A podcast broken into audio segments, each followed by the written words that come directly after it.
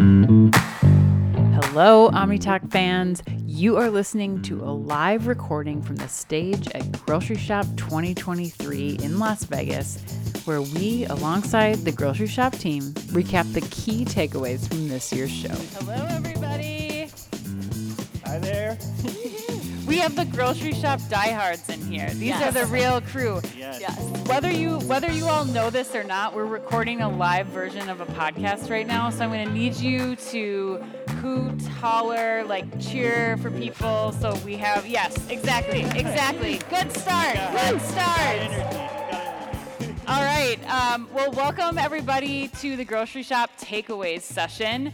I'm Anne Mezzenga. I'm one of the co-founders of OmniTalk Retail, and typically we do a weekly podcast where we cover the top headlines in retail. But we're reformatting things today, and I have the unique privilege of putting the grocery shop team here on the spot. I get to ask them the questions.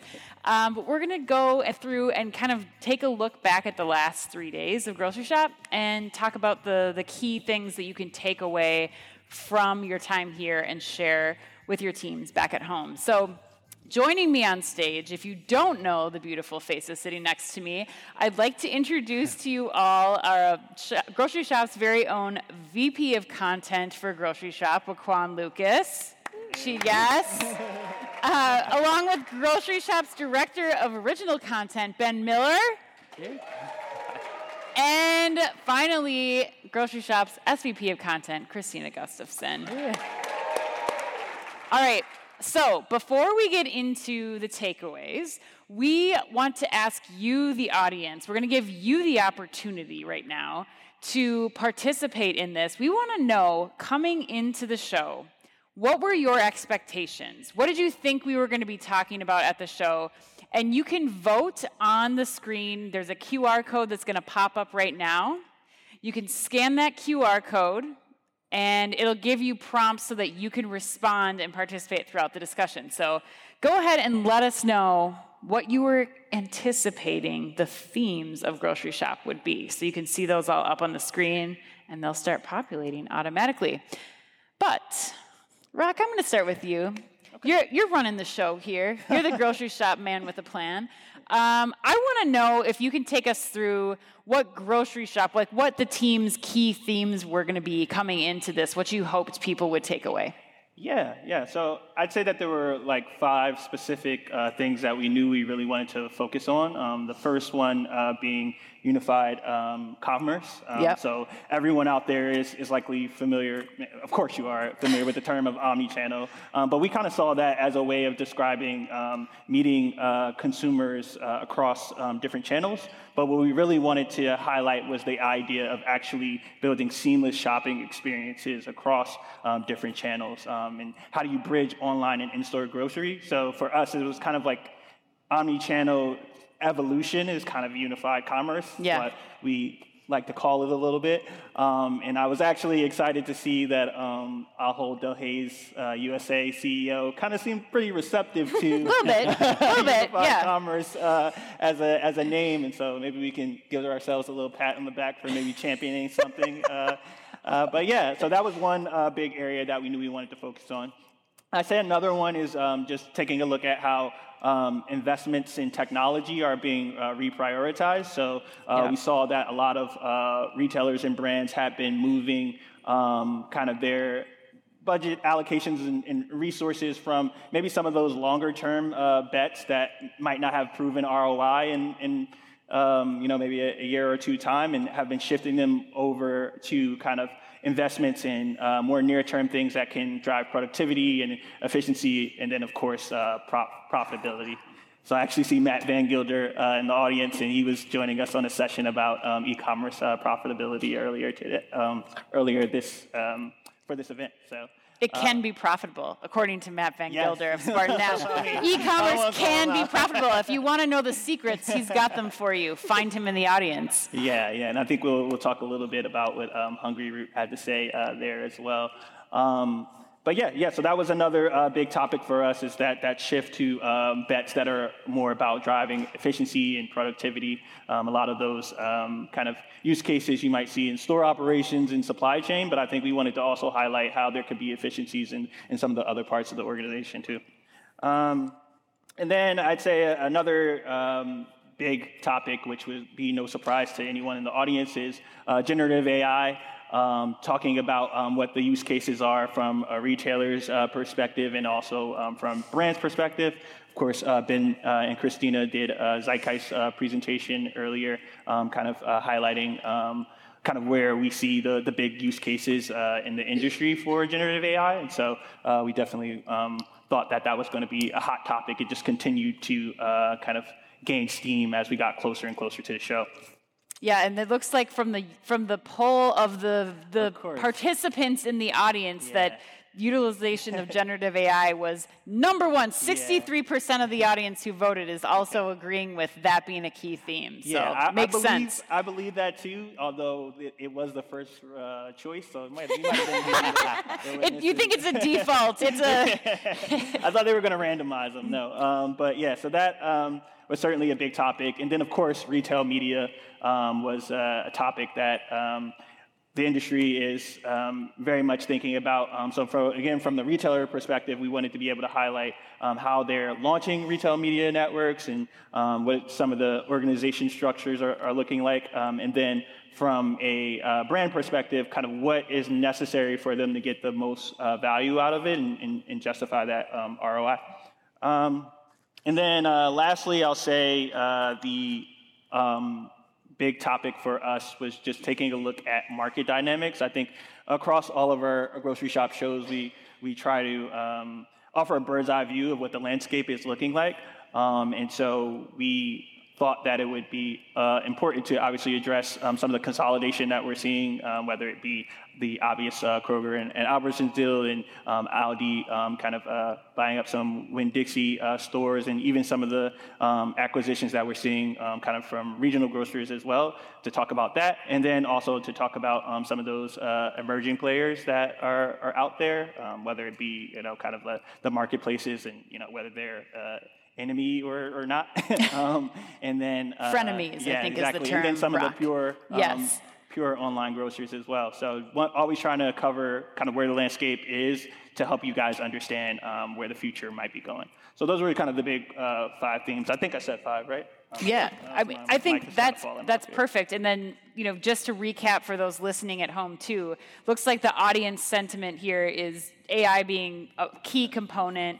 We have retail media networks being this in second place, and then unified commerce and grocery, which is a great segue into what our actual takeaways were. So, Krystina, we're going to go down to you first. Um, unified commerce is one of the big takeaways we I was joking that we might have to change our name from OmniTalk to UniTalk uh, after this grocery shop, but I don't great. I don't know that that's actually going to happen. But you know, crazier things have happened. Um, Krystina, take us through a little bit of, of your takeaway on unified commerce specifically. Yeah, I love that. Um, you're not alone in that. We were hearing from uh, Simon Miles over at Coca Cola that he thinks he might have to change uh, his title at the company as well because he's omni channel retail. So it, it, does seem like the, the term is taking off. Um, I think, you know, Rock, Rock teed this one up really well, but I think, you know, the couple of things that I would add to build on this, um, just uh, really remembering the fact that as much as many of the folks in this room are focused on digital, uh, 90% of transactions happening in the US uh, today in grocery are still taking place in stores. So, how do we really connect that experience across channels, make it feel like the experience you're having online isn't you know, in one silo, and then when you, when you enter into the store, it's completely different? Um, not to get too far ahead of ourselves, but we do actually really see retail media being a key to that um, and yes. sort of as you're learning who, who customers are in a digital forum, um, leveraging digital screens. Um, I, I, made a joke on stage about just kind of how many opportunities there are to, to hit people with uh, personalized messaging uh, from the various options, if you will, uh, right. for, for, digital screens throughout the store. So um, I think it's really just kind of about bringing that um, seamless experience um, from, from online to digital. Um, I think the other quick thing that I would say, again, I feel like I'm hitting a lot of these. Uh, just, just, but hey, it's unified. It, it, it's it right. Um, it's just some of the um, organizational implications um, that this has, and just kind of making sure that folks um, have access um, to, to data across the organization. Um, you know, supply chain is talking to. Uh, to uh, uh, the folks on the ecom side, et cetera, et cetera. And um, one thing that I thought was really fun on, on that topic in particular was Deepak uh, Jose from Mars um, was, uh, was asked the question on a, a, session about how do you organize yourself successfully for omnichannel, or sorry, for Unified. I'm breaking my own my own jargon. Uh, for unified You're commerce. in charge of this thing, exactly. Krystina. You gotta, you gotta focus on the right topic right? here. I know. I'm all over the place. Um, but effectively, um, he was saying that he loved the question because if he had been asked it a year ago, he would have answered it completely differently than he answered it today. So right. he, he, focuses very much on um, data and analytics. And he said effectively, if he was asked that a year ago, he would have talked about how important it was to bring in people with data and analytics um, acumen. And he was basically saying the opposite today. It's kind of you have to know the business, um, right. and we'll, we'll sort of yeah. teach you the data and analytics because, especially as you know, things like generative AI can kind of help democratize data and understanding of data, that business knowledge is going to be more important uh, in the long term. Yeah, absolutely. Rock, anything you want to throw in and add there? Yeah, I mean, I would say that, um, you know, obviously uh, through the several sessions that we were hosting um, at the show, um, unified commerce was uh, a theme throughout them uh, intentionally, but um, also through um, some of the uh, conversations that you know we might sessions that we weren't expecting to talk about. It also uh, did as well. Um, and I would say that uh, kind of what I learned was that um, kind of the way that we've seen retailers kind of um, embracing um, unified commerce is kind of just through th- digital and mobile applications and um, kind of being able to uh, kind of quickly toggle um, between in-store mode and um, you know when it's in-store mode obviously you have kind of services like wayfinding and um, you know maybe your, your shopping list shows you what aisle each product is on. Um, so i think wakefern talked a little bit about that. Um, but yeah, in, in a lot of ways, it seems like the retailer is able to really just use those uh, digital apps and, and, tools as a, as a good way to really kind of bridge what's happening um, online and uh, in the store. Yeah, I think uh, what what my key takeaway from that was was really how this is impacting how the teams at grocery organizations are being kind of shaken up. There, you're seeing a lot of like pulling in from different backgrounds to fill the roles to really provide this unified commerce experience, and then a lot more collaboration between teams that you know still to this day you still have teams that are focused on e-commerce or benchmarked on e-commerce, benchmarked on store results, and so I think that leads nicely into our next topic, the second takeaway on our list, which is retail media. And Ben, you've been uh, the retail media guru of this grocery shop. So tell us a little bit about your takeaways uh, on that topic. It's been really fascinating to compare where we are now with where we were at grocery shop last year. Um, and first up, there are so many knowledgeable people on mm-hmm. retail media at this event. Um, so I'm absolutely not the guru. because I think that's really interesting because it reflects a change in investment and a change in mindset from retailers 100%. thinking about their retail media. So last year, um, I think you would sum up retail media at grocery shop or was lots of people running around going, look, it's really shiny. We've got retail media networks. Yeah. And that's about as far as many of the conversations went. Now there's an absolute recognition amongst the retailer community that they are selling a service mm-hmm. and it's got to be valuable. Yep. Uh, and just having a network in its own right isn't enough. So we've heard it from lots of different directions. And yeah, to start off with, we've understood the value. So JJ Fleeman, you know, CEO of Ahold Delhaize US, on his keynote, he told us that their uh, retail media network revenue from AD um, up 70% mm-hmm. this year. And Rodney McMullen, Kroger CEO, uh, confirmed that their alternative revenue streams was a 1.2 billion of incremental profit this year. Yes. So look, clear illustrations of both growth and the size of the prize. But then we kind of listened to a number of retailers talking about what you need to do to get a retail media network of scale and capability. Mm-hmm. We had Hy-Vee on the keynote stage today. It was really fascinating. Oh, insights. I agree completely. So great. So uh, Donna Tweeten, who looks after that business, you know, they've just launched a new network, and they spent a long time thinking, where's our right to play? Mm-hmm. And you know, talking about you need to appeal to both the CPGs, but also to the media buying community.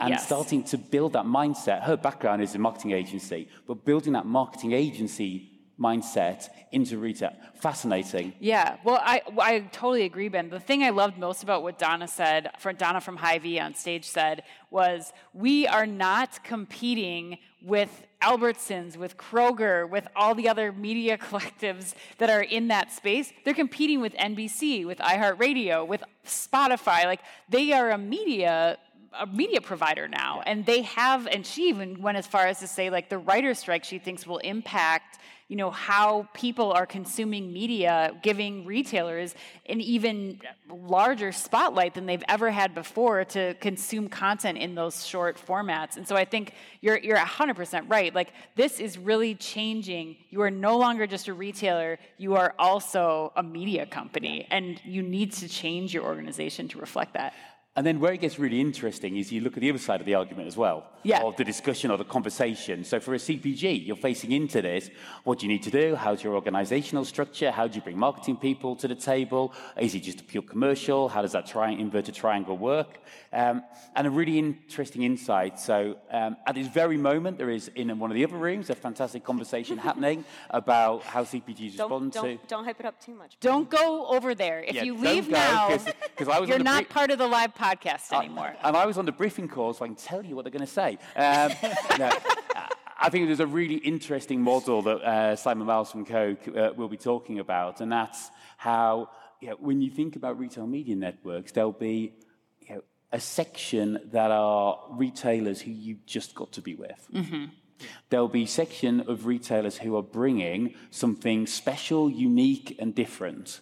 And then there'll be some where you might engage through agencies or third parties, or there Right. might be some consolidation in that space. So I think, you know, understandably, there's not bottomless pits of trade spend that's going to go into these networks. Yes. So expect to see more segmentation and more thinking in that area from CPGs. I think that's really interesting and absolutely right. Yeah. Yeah, I would- definitely uh, echo that. That um, there's obviously going to be some of the retail media networks that CPGs are going to be, of course, um, uh, putting a lot of uh, investment in, and then for some of those other ones, it's about kind of uh, building out uh, a good value proposition. So um, that seems to be something that I've been uh, hearing kind of uh, people thinking about. And then I would say another thing that I was kind of hearing, maybe more so um, off stage than than on stage, was kind of this um, idea. If you took a look at like last year's grocery shop, we also talked about uh, retail media, and we kind of hit on what some of those pain points were for uh, CPG organizations. And uh, one of the things that we called out was um, just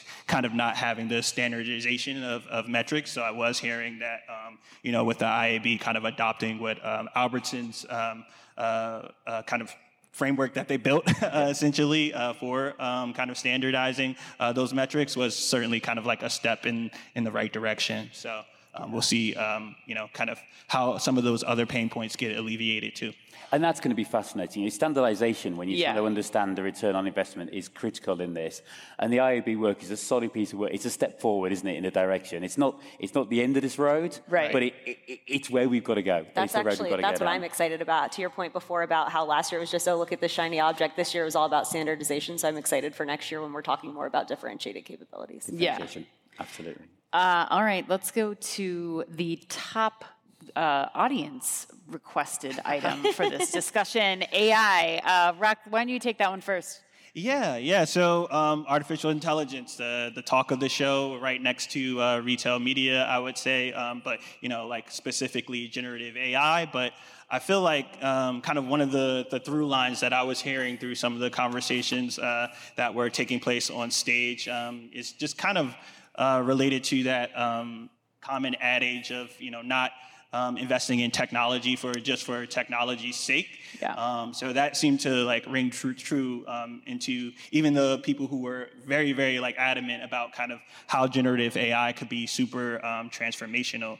Um, and so it was more so we heard from uh, Viral Shah at Nestle and uh, Surabhi, um, who's the chief di- both chief digital officers. Um, and Surabhi uh, represents uh, Church and Dwight, um, and she talked and both of them talked uh, quite a bit about how it was more important to just um, figure out what problems that you were looking um, to to solve, and then from there, kind of uh, go back and say, hey, is it generative AI that's going to be the solution here? Is it just AI? I mean, you know, maybe we don't need a generative uh, output here? Yeah. Um, or is it just going to be uh, uh, automation? Or you know, I think even Monica McGurk was was also suggesting that we were um, kind of uh, over relying in, in, certain ways on on um, artificial intelligence, and that there's probably in a lot of situations um, some less complex um, solutions out there. So that was one thing that I, I thought, um, but that certainly doesn't mean that this generative AI is, is all hype and that there aren't trying um, some transformational um, use cases out there. Um, what I did see also is kind of, it felt like there was a slight maybe like divergence in terms of how uh, CPGs were uh, yeah, leveraging the to- technology versus mm. how uh, retailers might be taking a look at it. So um, a lot of the CPGs that were taking the stage talked about how they were using it internally um, to help kind of like um, boost and um, drive efficiency for their sales and, and marketing teams. And then um, uh, it seems like the, the retailers seem to be a little bit more open-minded in, in, in, an interesting way about um, leveraging it for um, shopping experiences and, mm-hmm. and impacting the uh, consumer in a again in a consumer facing way. Um, so uh, I guess if you want to call um, Instacart a, a, retailer or just you know maybe just a, a marketplace. Um, those, know, those they, are fighting words, Rocquan. Yeah, I, my bad. Be careful. Be careful yeah, what you but, say. Uh, yeah, so um, just be, meaning that they are um, a consumer-facing uh, product. Yeah. Um, and so they uh, were able to leverage generative AI through um, their Ask uh, Instacart, Instacart uh, offering uh, that you know could clearly uh, impact um, and transform how shopping experiences are, are done.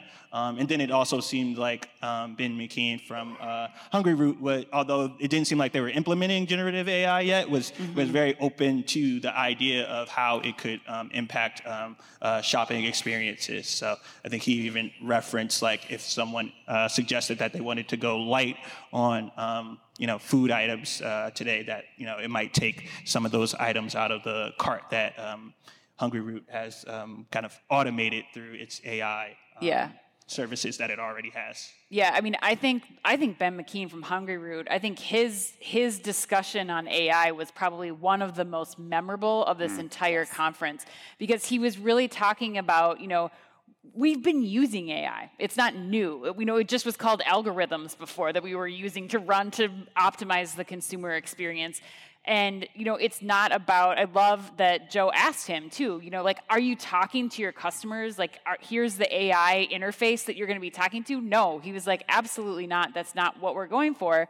It reminded me of uh, a little while back, we interviewed uh, Vinod Bhatterkopa. He's the CTO at Sam's Club, and he was talking about omnichannel experiences and how they focus on those. And he said, you know, you can tell a great omnichannel experience when you don't see it, when you don't notice anything. You just have a seamless customer experience, a seamless checkout. And I think that translates really well into what Ben was saying at sta- on stage about how they approach that at Hungryroot. Like they just want you to be able to go to Hungryroot and have things served up to you that are make it faster and easier so you can check out in you know two clicks and you're done versus two to three hours of shopping so i think that's something where we're seeing these operational use cases for ai that make so much more sense right now and there's there's two builds that I would take.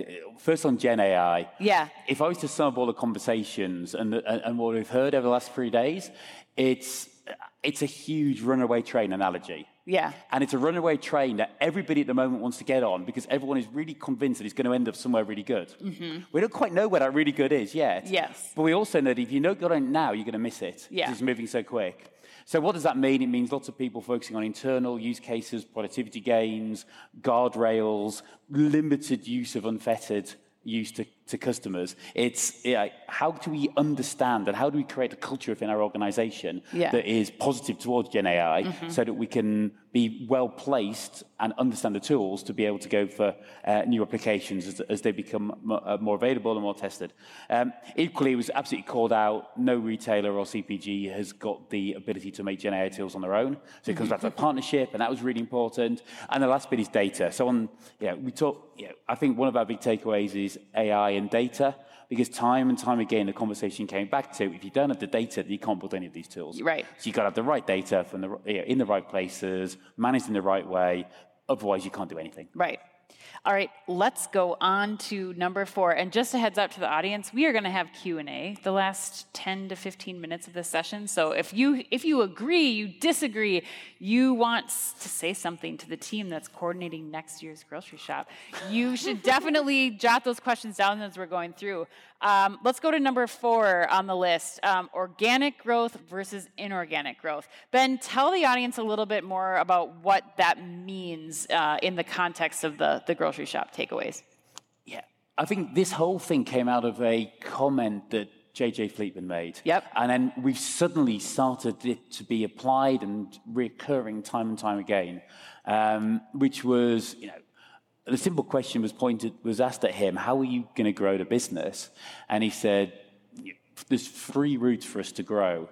One is organic growth. Mm-hmm. So he's saying we think there's lots of headroom." Uh, and we've heard it time and time again. People saying we're just going to be a better version of ourselves, yep. and we still think that, that there's growth. We think inflation is coming out of the market. We're starting to see some unit growth, and we think that you know there is organic growth in this market to go after. You know, a pretty positive, a more positive economic outlook than we were expecting, right? Yeah. Um, he then said, you know, what was the second option? The second option was inorganic growth, i.e., making a scale acquisition. He slipped it in, and I think. you stop and you go, that's basically the CEO of Ardell saying we are actively looking towards making a big acquisition. Yeah.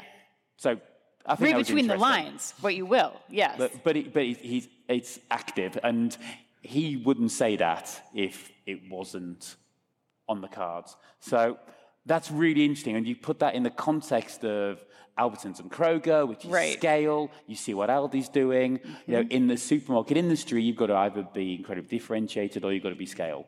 Um, there was a, a, fantastic stat that was shared um, in by. Uh, Scott Moses from Solomon in the analyst presentation right back on day one, which feels an awful long time ago, um, where uh, I think it was 10 or 15 years ago, 10 of the top 15 retailers of grocery products in the United States were supermarkets. Now it's only five of the top hmm. 15 hmm. because of the growth of other channels. Yeah. So there is a, a, a scale play. So expect more consolidation, yeah. is what we're saying. And then the third area was other revenue streams. Now, we've already talked about retail media, yeah. so we won't go there. But you know, hearing that trend time and time again of retailers or CPGs saying, on the one hand, we absolutely want to stick to our knitting. On the other hand, we're quite interested in market consolidation right now. And on the third hand, we're investing this whole new business units to get after new opportunities. Yeah. And that, that was a trend that we, we kind of heard repeatedly during yeah. the show. And I, I want to jump in there too, really quickly, because it's really interesting to hear different people's opinions on sort of what that inorganic growth really means for the bottom line. Because mm-hmm. on the one hand, um, I was talking earlier with Diana Marshall, who's the chief uh, growth officer at Sam's Club. She didn't necessarily say it. I, I kind of ad libbed for her, but she didn't correct me um, when she was talking about their the profitability of Krystina, their e-commerce that's one business. of the best things that you do on stage. You're, you're like, would it be true if I, I said this? I so good at that. I assume your e-commerce profitability is related to your retail media business. Um, I mean, and I'm not picking on her in any way, shape, or form. The reason I can assume that is because that is how most people are, are sort of getting to that metric. Um, but what was really interesting is hearing um, from Mustafa Barton over from Migros um, over in Turkey, and they are very adamant that those sorts of metrics should not be pumping up um, their, their e-commerce um, P&L. So he's yeah. very firm on the fact that no, you know, if, if we're doing this right, we should be investing in automation. We should be, you know, making sure that our distribution centers are in the right place. We should be making sure we have the right inventory in there. Um, and so just kind of hearing the, the two sides of that coin where some retailers are, are sort of viewing this as a way to to, I guess, I don't want to say rationalize um, going digital because obviously you need to be digital and neither of these things is wrong by any yeah. means, but it is just kind of interesting to hear how different companies are approaching that problem and, and how, how they're solving it and, and how they're kind of doing yeah. that calculus. Yeah. yeah. you need to pay for the innovation. Yep. You need to pay for, you know, the margins that are so small in grocery, you need to make up for that somehow. And these are great opportunities too. Even even Hy-Vee too on the stage today, Ben. I mean, they were talking about getting into you know healthcare. How, I mean, very heavily into healthcare and how they're you know uh, working on these clinics in areas that they don't even have retail stores too. And I think that's the other component of this that we have to remember is that so many of our grocery stores are really the center of communities. You know, so a place like Hy-Vee again, for example, having a clinic, having a post office, having a bank, having a DSW pop up, like all the things that are happening in those spaces you know, they are really there. There really can be opportunities for other players to lean into those areas where they can have more growth in the spaces that they already have. And, and whilst you know, many of the conversations we've had have looked at you know, digital transformation, seamless, the, you know, the moving between online and offline, I think one of the things that we've repeatedly tried to do throughout the show is talk about we're at 12% e-com penetration for, for grocery. Okay. Yeah. You know, we, we, had a really interesting conversation with Mars Pet, which is up at 40% penetration. But you know, actually, for the majority of grocery, we're looking at around 90%, give or take, of product is still bought in physical stores. Right. So it kind of brings right back to physical stores. Yeah. We had a great, we had a great panel uh, on this yesterday afternoon, and I was going to quote um, Dave Steck from Schnucks Market, who's making some really interesting points. He's sat in the audience just over there. He so is. I'm not, not, not going to try and make sure I get the quote right, but he's he- going to correct you. he He's going to come he- up here and grab your mic yeah, then if you don't and, say and correctly. and he will as well. Um, so I think to paraphrase, um, to paraphrase, not a direct quote, um, we said, look, if your physical styles aren't any good, no one's going to shop on your e-com anyway. right. So, you know, I think we can all recognize that. If you're walking down the aisle and you're seeing produce that's not fantastic, of course it always is in Dave's stores. Um, but, you know, if, the, if, the, if you're not enjoying the in-store experience, you won't think you're going to get a better experience Yeah. on, on online. So, yeah, th- that unified, absolutely, but come full circle to make sure that our physical stores are fantastic and build the loyalty accordingly. Right. All right. Uh, speaking of, of Dave, um, we're going to go into investment priorities and talk about where we saw a lot of conversation at Groceryshop. What things are grocers investing in right now? Krystina, take I us through that. uh, Even taking a step back, uh, I don't want to skip ahead to where I know we'll be going shortly, but Yes. it, it- it is really interesting coming into the show. I was expecting just kind of what we're seeing in the macro environment that there was just going to be a lot of. Um, conservatism in terms of just kind of mm. looking ahead at what technologies people would want to explore for their businesses. Now, I'm not saying people are going out and, and throwing money at things that don't have the opportunity to deliver a relatively immediate ROI, but there did feel like there was quite a bit of openness about continuing to find technologies that would really sort of help, help um, with that efficiency. Um, going back to another analyst who had a really fantastic presentation, um, Aaron Bohlig from Comcap, um, actually pulled out um, a stat from Instacart's S1 where he was talking about how grocery has one of the lowest levels of digitization of any industry, spending 1% of total sales on enterprise IT, which is just like an Minuscule. astonishing, uh, Yeah. an astonishing number. Um, so, so clearly, investment does need to be happening um, in this space. Um, you know, we talked a lot about. The fact that growth in the industry lately has really been driven by inflation rather than volume. Um, Yeah. So that's going to make it really tough um, to unlock efficiencies. You know, Ben was kind of hitting on this um, when he was just kind of talking about the organic um, versus inorganic growth, market consolidation. You know, there's there's various um, different ways that that folks are trying to solve for this. But I think at the end of the day, it's it's really kind of looking to technologies that make you do your job better, kind of a back to basics, if you will. I think about Target. I know, you know, they haven't been hitting the ball out of the park every quarter recently, but when you think about the things that they're investing in, it's making the curbside experience better, you Yeah. know, adding the incremental purchase through Starbucks. It really is kind of the, those fundamentals um, that make you operate more profitably. My favorite quote, I think, of the entire show uh, came from Mike Tattersall at True. He's just super intelligent, um, uh, based over in London, and he's he's a VC investor. And someone posed the question to him in a rapid fire about, uh, you know, what do you think about um, ESLs?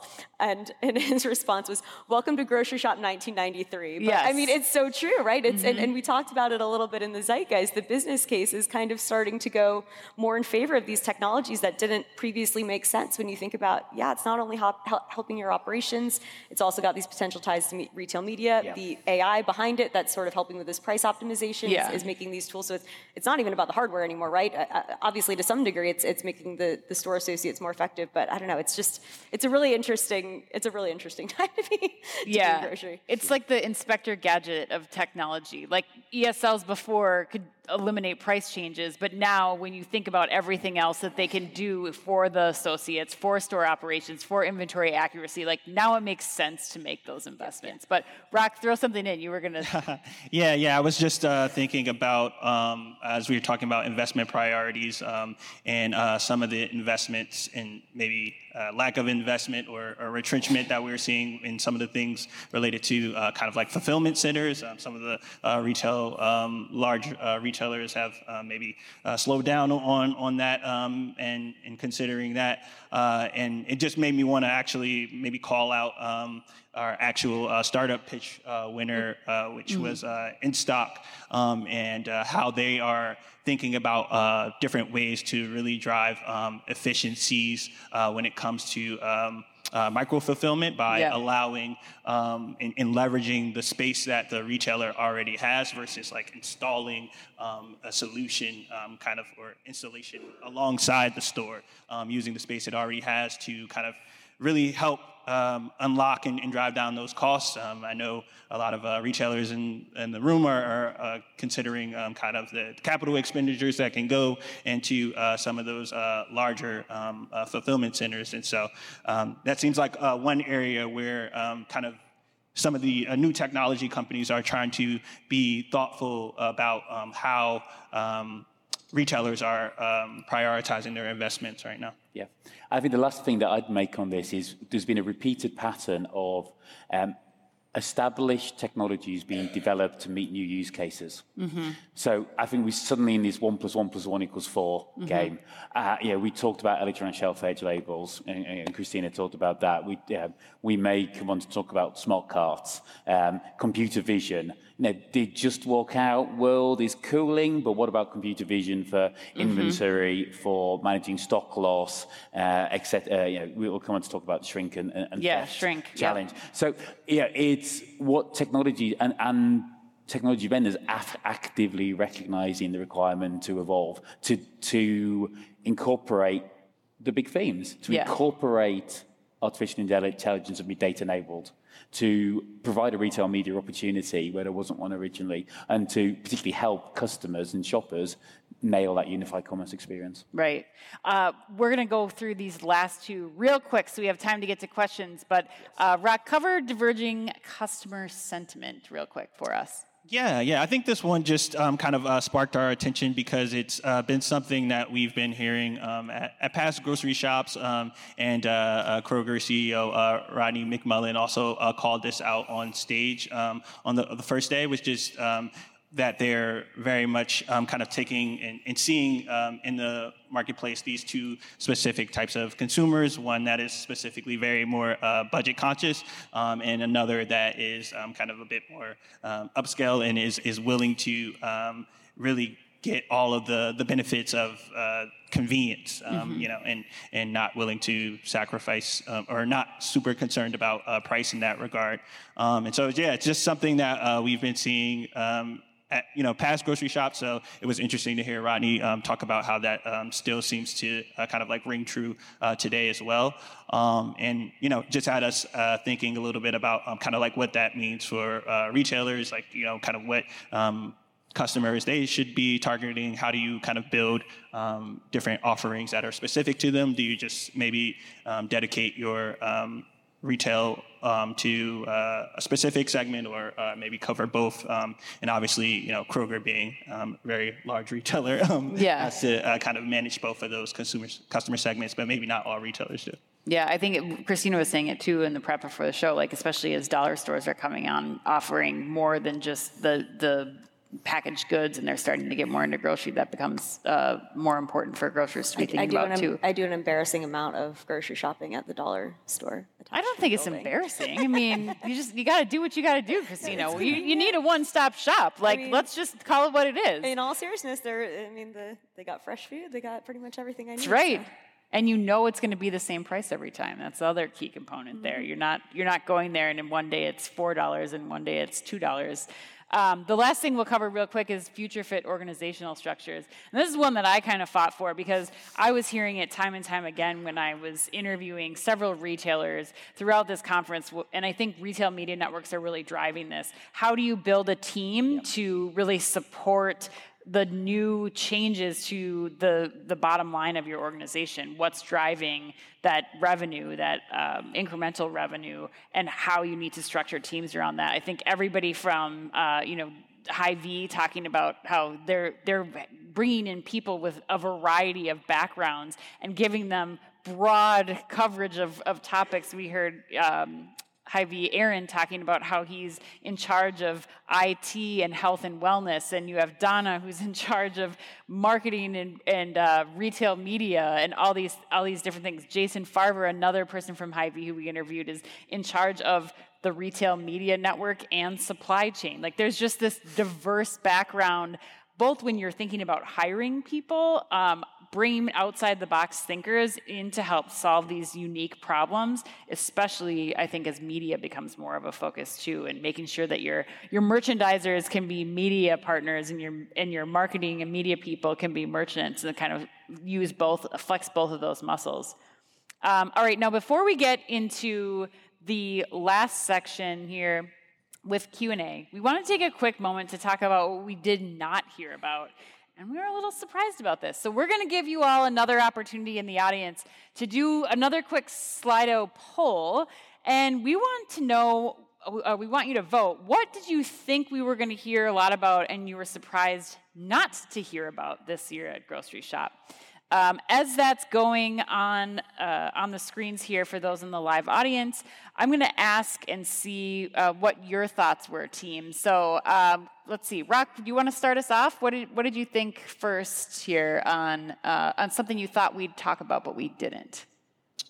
Yeah, I, I guess um, you know I think the, the well, I see um, the audience is, is voting in a different way, but I, I thought what they might say was um, uh, shrink reduction um, technologies, just because um, some of the headlines that we were certainly seeing in, in the lead up to the, the show suggest that um, it is something that is uh, super top of mind uh, for for you all out there. Um, and uh, I think, you know, kind of when we were talking about um, things related to or, topics around kind of store um, uh, efficiencies, uh, thought that, um, you know, that might lend itself to um, also having people kind of address um, uh, shrink and, and how uh, different technologies could address that. Um, I think we did hear from uh, JJ Fleeman, who talked to, just uh, quickly about um, some of the things that they were doing. Um, it seemed to be uh, things kind of uh, that we've seen a, a, bit, I would say. Um, so things like uh, kind of computer vision at, at self checkout and um, kind of uh, working with um, some of their CPG partners. But yeah, it, yeah, it, was just surprising how maybe lighter that that uh, topic was discussed yeah. across yeah. the sessions. I agree with that. I was really expecting there to be a lot of innovation there. Um, I feel like it's a huge opportunity. I know we made this point in the zeitgeist, but I very passionately believe that this is a huge opportunity for tech solution providers because I just don't think there's anything out there right now that's really helping companies solve for this. It feels like a lot of the solutions out there are just there's a fly on my face. the, the beauty there. of live recording. He's my fan. He's my fan. Um, no, but it, it, in all seriousness, it does feel like the, the solutions out there are a lot more um, to reflect on the problem, right, and to yeah. sort of identify. Yeah where it's going missing, when it went missing, but it's kind of like, what do you do with that information then? I'm sure maybe it can help you make better uh, decisions about where your inventory is placed, but if, if the end result is you're just going to lock it up, then uh, I don't know uh, how, how hugely helpful that is. So um, I think that's my call out to the industry is to, to think creatively about how we can solve these problems in real time versus just kind of, you know, adding uh, some, some uh, smart AI at the checkout to, to, you know, see when it's happening. Yeah. And there's, I mean, there's two that I'd like to call out. You know, one, is, is a watch out really that all the focus on retail media that we spend far too much time, money, and effort looking at the bottom of the funnel, mm-hmm. and we don't do enough to about to really drive demand at the top of the funnel. Yeah, you know, to, to grow the pie and to stimulate and excite about brands yeah. and unlock technologies. You know, there's been less conversation at this event previous events about things like you know, live streaming. Yeah, uh, and I just want to make sure in our minds that we as a group, when we're planning the event and us as an industry mm-hmm. don't get too focused on the bottom of the funnel through retail media rather than driving the top. Um, and the second thing that is amazing really, is we've had considerably less doom and gloom than we expected. Yeah. I was I was shocked about that too. Like Yeah, I thought it was going to be real like oh boy, it's shrink. I mean, I especially around the shrink topic. Like I Yeah. feel like that has been so pervasive in the media right now and a reality for a lot of the grocery retailers that we've been talking to as well. So shocked, shocked Yeah, that I, I think it's a much more optimistic. Maybe it's the orange. Isn't orange supposed to be like a more pleasing? The orange grocery shop logo, like orange, supposed to make people happy. It's one of those like very- dress dress very- for your mood or something. I, I think it's actually because of our attendees, is my thesis. Aw. Because the- no, I, I do truly believe it. I think you know if you're coming to the show, you're looking at what's new and next, and you're excited about all these opportunities. So I think we, we sort of self-select. Uh, Yes. we, we self-select. well, degree. one of the other topics that the audience overwhelmingly seems to think was missing is sustainability. So um, th- that's what our, our studio audience here is saying. Um, it, it wasn't as you know it, last year i felt like there was more conversation about especially about reduction in waste and um, especially as we're talking about more applications of ai that seems to be one of the benefits but i don't know if you guys saw that as well anyone It's uh, one quick thing I'll say on this. It sort of reminds me of what we're seeing on the consumer side, where you can't lead with sustainability. It has to be the added benefit. Like people always kind of talk about how it's product first, and then oh, and it's also sustainable, and I feel good about this purchase. I almost kind of feel like the industry is that way too. It's like okay, it's going to help you uh, cut cut down um, on costs. Oh, and also it's really sustainable. Yeah. And I'm not saying that's that's right or wrong, but like it, it just kind of feels to me that when we do sessions that are more focused on efficiency, profitability, reducing waste, things that kind of have a, an impact on the bottom line, and then it kind of has that sustainability add, people tend to be more um, into them. Yeah. Versus, I mean, we did have a session that was fully on sustainability. I'd be curious how many of you do. yeah i didn't go i'm sorry And I think, I think think, the other thing I would say on sustainability, and this, which is really interesting as we look forward, is um, we are getting one year closer all the time to the deadlines that many large organizations have set themselves Yeah, to be net it's true. And you know, when those deadlines were set, they were so far in the distance, there was baked in a a period of time to figure out how to do it and then a mm-hmm. period of time to do it. And that period of time of figuring out how to do it is rapidly closing and we still haven't figured out how to do it. So I think that as as we move forward, there will be increasing focus on technologies and innovation to help us get towards net zero targets. Yeah, Yeah. people also realize they can't say it, and uh, there's been a lot of uh, coverage. I, I think similar to your point of, of companies that are falling short on their goals, and so it also kind of feels like companies are trotting that out less as um, something that they're doing super well because they realize they have a lot more work to do. Yeah, what a year, 2025 is a year and some months here. Like the clock is ticking. Um, the last thing I wanted to bring up, and then we'll go to Q and A, is, uh, and I don't know if this is um, largely because Amazon has drawn withdrawn many of their plans for getting into the grocery space um, and their just walk out technology, but.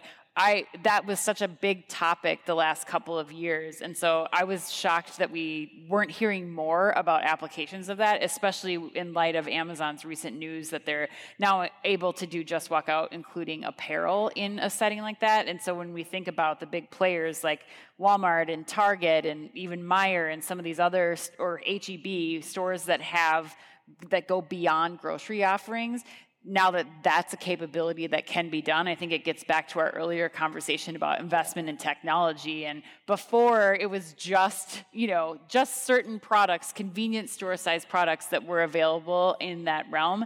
And now we're starting to build out to bigger boxes that it can accommodate and more product sets. So, You know, the, the technology continues to be developed. yeah. Um, the you know, whether it's Amazon or whether it's Grabango or whether it's Trigo, Mm-hmm. you know, Trigo rolling out even more and more um, stores in Europe Yeah. with REWE. We still have small numbers, Yeah. but the stores are getting a bit bigger all the time. The algorithms, the systems are getting trained, um, and the use cases are expanding. As you go home tonight, you can do, go through the Hudson News in the Terminal One at um, Las Vegas Airport Mm-hmm. Yep. That has got just walk out technology. So the use cases are expanding. What we haven't seen is the critical mass. And Yeah. there's a whole number of reasons around capex, cost of installation, uh, a, a, a fantastic comment that Dave Steck made yesterday, which is about He's energy. getting three shout outs in this podcast. I mean, we love. Dave at OmniTalk, but I mean, come on, Yeah. Ben. But I, I haven't thought about the amount of energy consumption with all of the IoT Right. tools that requires to, to use it. And, uh, Right. and energy is more expensive right now. So look, the headwinds are growing. What we're seeing is expanding user cases. Yeah. And, and the, the expansion of use cases to help with inventory management, to help reduce shrink, is where absolutely where CV will go. Yes, excellent. Uh, thank you, all of you lovely panelists. Um, thank you in the audience. It is now time for audience Q and A. So if you have a question, raise that hand up high. And oh, oh, one, two. We this is the best. Yes, run, Rose. I'm nervous. She's on it. Yes. Hi there, I'm Bree from Zipline, and you guys put on an amazing show. Thank you so much. My question is that with all of the rapid changes that have been happening in the past year, less than a year, have you been hearing, and what have you been hearing from retail leaders about the way that store associates and frontline workers are buying into these technological transformations? I'd be curious to know if there's a pervasive theme that you guys have heard. It's a really fantastic question. Um, I- that's actually, I think, one of the biggest pain points that um, Tim Simmons talks a lot about over at Sam's Club. He's the chief product officer, and he is just, I don't know if anyone in the audience knows him, he is just one of the most empathetic humans uh, on the planet. And he spends a lot of time thinking about, you know, it's not just sort of the technology and the product design, it's also the human design. Um, and, and how do you get people to really sort of buy into these capabilities? Um, I would say um, I've heard from folks on his team um, that oftentimes it's about selecting the right stores, um, where the store manager is someone who is really open to trialing these new things and sort of getting them bought in so that they can then funnel it down to their teams. And then from there once you know you see one store that's um, succeeding uh, with that capability it becomes a lot easier um, to sort of go go ahead and roll that out to other stores. So that's probably the best advice that i've heard um, really coming from sort of tim in the, in the sam's club team I mean, one of our speakers this morning, and I don't think he's in the room. Um, some of you will know Jordan, Jordan Berke, who is CEO of Tomorrow Retail Consultancy. And uh, I it was a conversation I had with him about six months ago that really sticks in my mind, where he says, "Your frontline workers are your are your as a retailer are your quickest and most efficient route to the digital transformation." you tool and you give them the right tools at the right time and you upskill them and they will drive a digital transformation quicker than anything else that you can do. And I, my sense is we talked about more about this at Shoptalk in March than we have at this show. So mm-hmm. whether that says it's lower down the priority list in grocery, whether grocery is already ahead of the game in that area, I'm not sure. I can't, I'm not sure where it lies. and we're really interested to hear perspectives. But yeah, it, it, it's, it's a huge route to drive change in, in any retail organization, especially any grocer. Great. Let's go to our next question. Do you want to shout and I'll, I'll relay it? Hi. We'll let did he know. plant you did joe plant you Is this better? Oh, Yeah, fantastic. Thank you. so for the audience that was a request for joe laszlo to come back Yes, uh, missing from the grocery shop schedule. Joe in the recap noted. Yes. Yes. You know, yes. usually, you know, we have to head back east. And I always make sure I catch this because it's the best session I feel. So, congratulations, everybody that's here. You chose right. Um, Thank you. Really quickly, one thing that I was looking into, especially walking the trade show floor this year, it seems like almost all the vendors were focused on AI, robotics, like technology.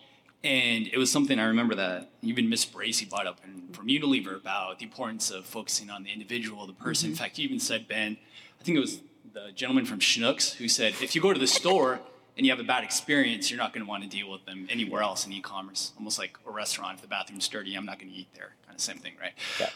Words it almost to live seems by. like there seems to be almost a less of a focus on that experience in store, that personal experience, something you can deliver that will help distinguish you from everyone else. In fact, I think even the question before was, in a way, this technology is, is something really interesting. Maybe it's better to help arm your frontline employees so they can provide better service and provide that.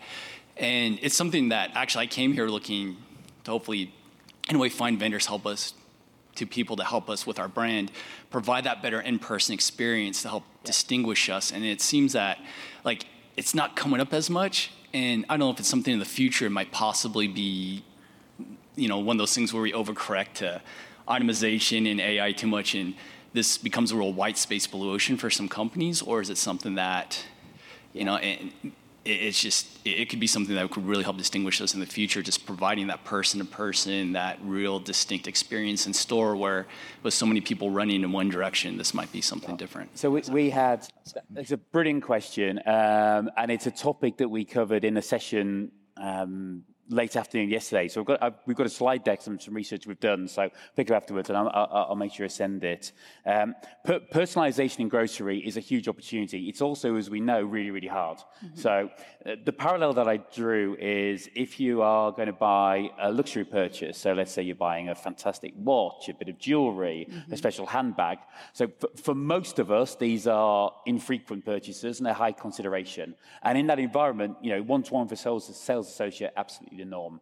So when we're at Shoptalk in spring and we've got luxury retailers in the room, they're absolutely investing in clienteling tools, you know, something they can have in their hand where it tells you the details of the shopper, uh, their online, their offline experience. They can personalize, they can make recommendations. Fantastic. Right, how do you bring that into grocery? Yeah, so you go into, you know, high volume, low margin, multi-item basket. What's the crossover? How do you make it work? Well, there absolutely is clienteling opportunities. So I, one of the big drugstore chains in the US is currently doing a trial with um, uh, one of the telecom providers where as you approach a store, it triggers on your phone, they know you're coming, the pharmacist gets your product ready. By the time you hit the desk, you, your prescription is ready for you. Um, okay, well, how do you then take that into a, a, fish counter or a meat counter so the fishmonger knows who you are? And, or how do you um, facilitate your uh, liquor teams. You know, the, the path to purchase for mm-hmm. uh, premium spirits and fine wines is increasingly being recognised to be really similar to luxury purchases. So how, how, how do you upskill the, the, employees in that area? Again, it's employee enablement. This is going to happen more and more. To, to get to that, you need the data. So mm-hmm. loyalty cards help hugely with that. So you need to know their purchase history. You then need to be able to some sort of way to recognize, to identify the shopper, and then you need the digital elements of the store to add it together.